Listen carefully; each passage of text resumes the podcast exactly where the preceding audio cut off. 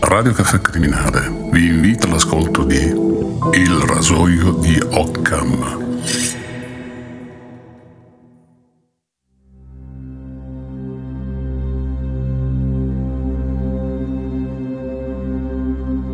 Era il 21 gennaio del 1984.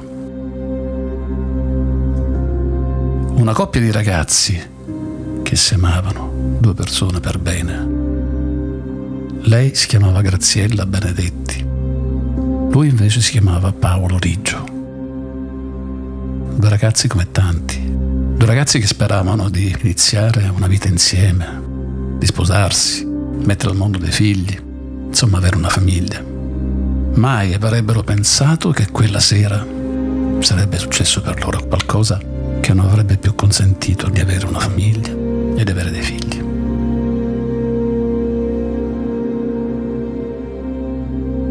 Ho detto appunto era il 21 gennaio del 1984. Paolo era un camionista che aveva avuto purtroppo un problema alla colonna vertebrale ed era stato operato e quindi era in convalescenza, non poteva tornare a lavorare perché questa malattia alla colonna vertebrale non gli consentiva di stare seduto sul camion a guidare per ore e ore.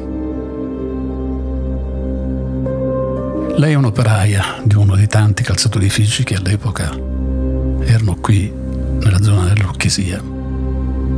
Sì, questo fatto è avvenuto proprio a Lucca, una ridente città dove al massimo i più grandi e più efferati reati forse era qualche schiaffo dato da un marito a una moglie quando veramente andava male qualche incidente stradale veramente grave.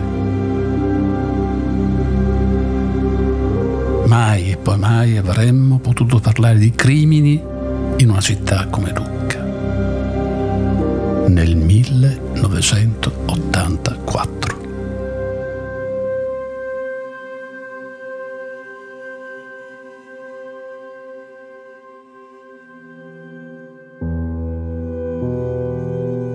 Paolo aveva intrapreso questa storia con la povera Graziella e si amavano, si amavano moltissimo. Come ho detto, avevano in previsione di mettere su famiglia. Soltanto il problema principale era il lavoro di Paolo e non potendo più fare il camionista. Anche lui figlio di camionisti, quindi anche il padre di Paolo era un camionista e lui non potendo più fare questo mestiere a causa di questa operazione che avevo subito, era in attesa di trovare un posto di lavoro, che non era facile che arrivasse. Lei, poverina, si arrangiava, come dicevamo, come operaia in questi calzaturifici che nell'epoca nel, nella zona del Capanorese, eh, un comune nei pressi di Lucca, quindi loro aspettavano tempi migliori e situazioni economiche migliori. Quella sera, di sabato sera, Paolo passa dalla corte dove abitava la povera Graziella, come quasi tutte le sere. Si fa prestare la macchina dal padre, una Fiat 132 blu, targata Pisa 21 74 94. Dicono che andranno a mangiare una pizza, forse faranno un giro dopo o forse torneranno a casa come sempre.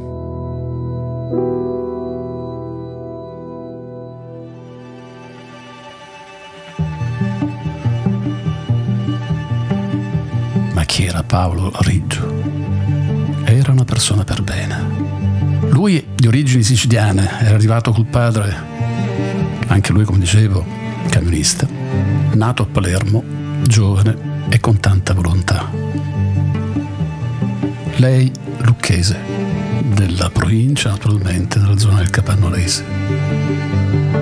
Come diceva appunto, lui passa a prendere Graziella e decidono di andare a mangiare una pizza. Si recheranno quella sera, quel sabato sera, presso la pizzeria La Cantina di Alfredo.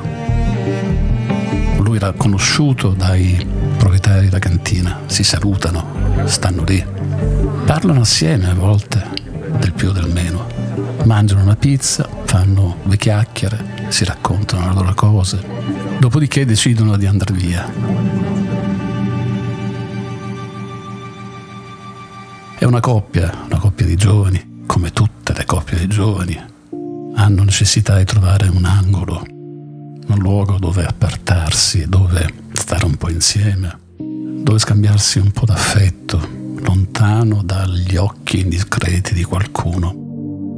Decidono di andare in località Sant'Alessio. Scendono lungo gli argini del fiume Serchio. C'è una piazzola lì, però piove e c'è tanto fango. Paolo ha quasi paura di rimanere impantanato, quindi entra con la macchina stando molto attento ad evitare quelle buche piene di fango. Però il posto è tranquillo. L'abitacolo è caldo, il riscaldamento è acceso. I vetri sono appannati. Stanno insieme il tempo necessario e indispensabile per i loro affetti. Ad un certo punto nel silenzio e nel fango dei passi. Non fanno caso a questa cosa non si rendono conto perché intanto fuori piove. I finestrini sono chiusi. Quando all'improvviso un boato. Il vetro del lato sinistro della loro 132 va in frantumi a mille pezzi. All'improvviso, da, quella, da quello squarcio, entra una mano con una pistola. È una calibro 22, si dirà. Una calibro 22 che diviene puntata alla gola del povero Paolo, che rimane sbigottito, non sa che fare, no? Cosa è successo? Perché? Mentre sono lì a fare l'amore, qualcuno da fuori gli spacca il vetro e gli punta alla gola una pistola. Forse Paolo tenterà una reazione, lo sconosciuto nell'ombra sparerà. Sparerà soltanto un colpo dal basso verso l'alto. Lo sconosciuto,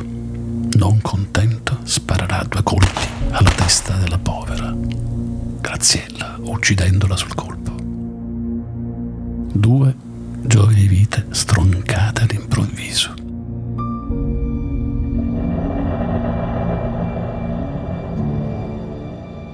Sarà il padre, il padre di Paolo, a trovare i due cadaveri, perché era rimasto tutta la notte in piedi a aspettare che tornasse il figlio. E non vedendolo arrivare si era preoccupato, aveva pensato forse un incidente, era andato in giro a cercarlo e poi ha pensato, chissà, forse è sceso giù dove andava con la sua ragazza. È arrivato sul posto, lungo il fiume e ha trovato la 132 blu, la sua 132 blu con i cadaveri del figlio Paolo e della fidanzata Graziella. L'orrore di un padre è diventata veramente insostenibile. Si è accasciato dal dolore, non sapeva cosa poteva essere successo. Sul posto sono arrivati qualche tempo dopo polizia e carabinieri.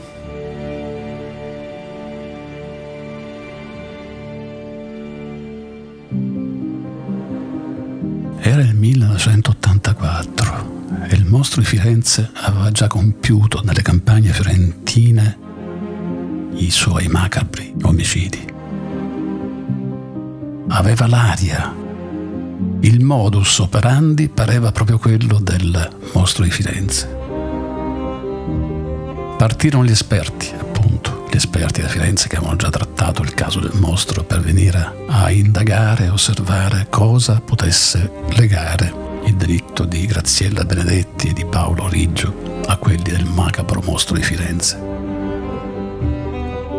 Niente, dissero.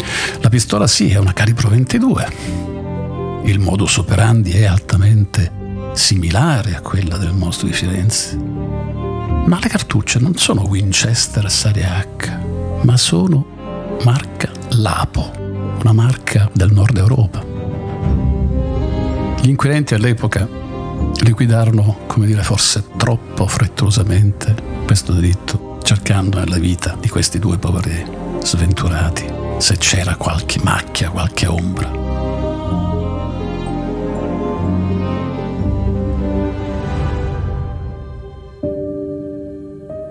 arrivava dal sud, arrivava da Palermo e poteva avere qualcuno, qualche cosa che nel passato, che potesse, come dire, portare a un'uccisione simile in una città tranquilla come quella di Lucca.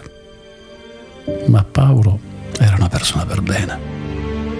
Paolo non aveva scheletri nell'armadio, non aveva polvere sotto il tappeto. Paolo era una persona comunissima, un onesto lavoratore, un onesto camionista. Anche la Benedetti non aveva particolari cose che potessero far pensare a qualche amante. Pensarono forse a un guardone, ma ce lo vedete voi un guardone la notte del 21 gennaio del 1984, durante un temporale ad osservare una 132 al buio e con i vetri appannati? no. Dissero anche una rapina. Dal portafoglio del povero Paolo sparino soltanto poche migliaia di lire. Poche migliaia di lire. Perché questo aveva il povero Paolo. La borsetta invece di Graziella fu vuotata fuori all'abitacolo e sparsa davanti alla portiera della macchina, operazione che abbiamo visto fare anche al mostro di Firenze. La domanda è questa. Chi ha ucciso Graziella, Benedetti e Paolo Riggio? Perché questo è un delitto che è rimasto impunito. Davvero pensiamo a un rapinatore che va in giro di notte in un posto di coppiette durante un temporale a rapinare una coppia di sventurati che per un bottino di qualche migliaia di, di lire. Pensiamo davvero che il criminale era un drogato, come dicevano, che aveva bisogno di trovare dei soldi per comprarsi la dose? E questo è il modo che fanno anche i tossicodipendenti più incalliti? Io lascio a voi la risposta. La mia la sapete già. No. Sono ancora oggi convinto che quel delitto del 21 gennaio 1984 è stato un delitto propedeutico alle attività del mostro di Firenze.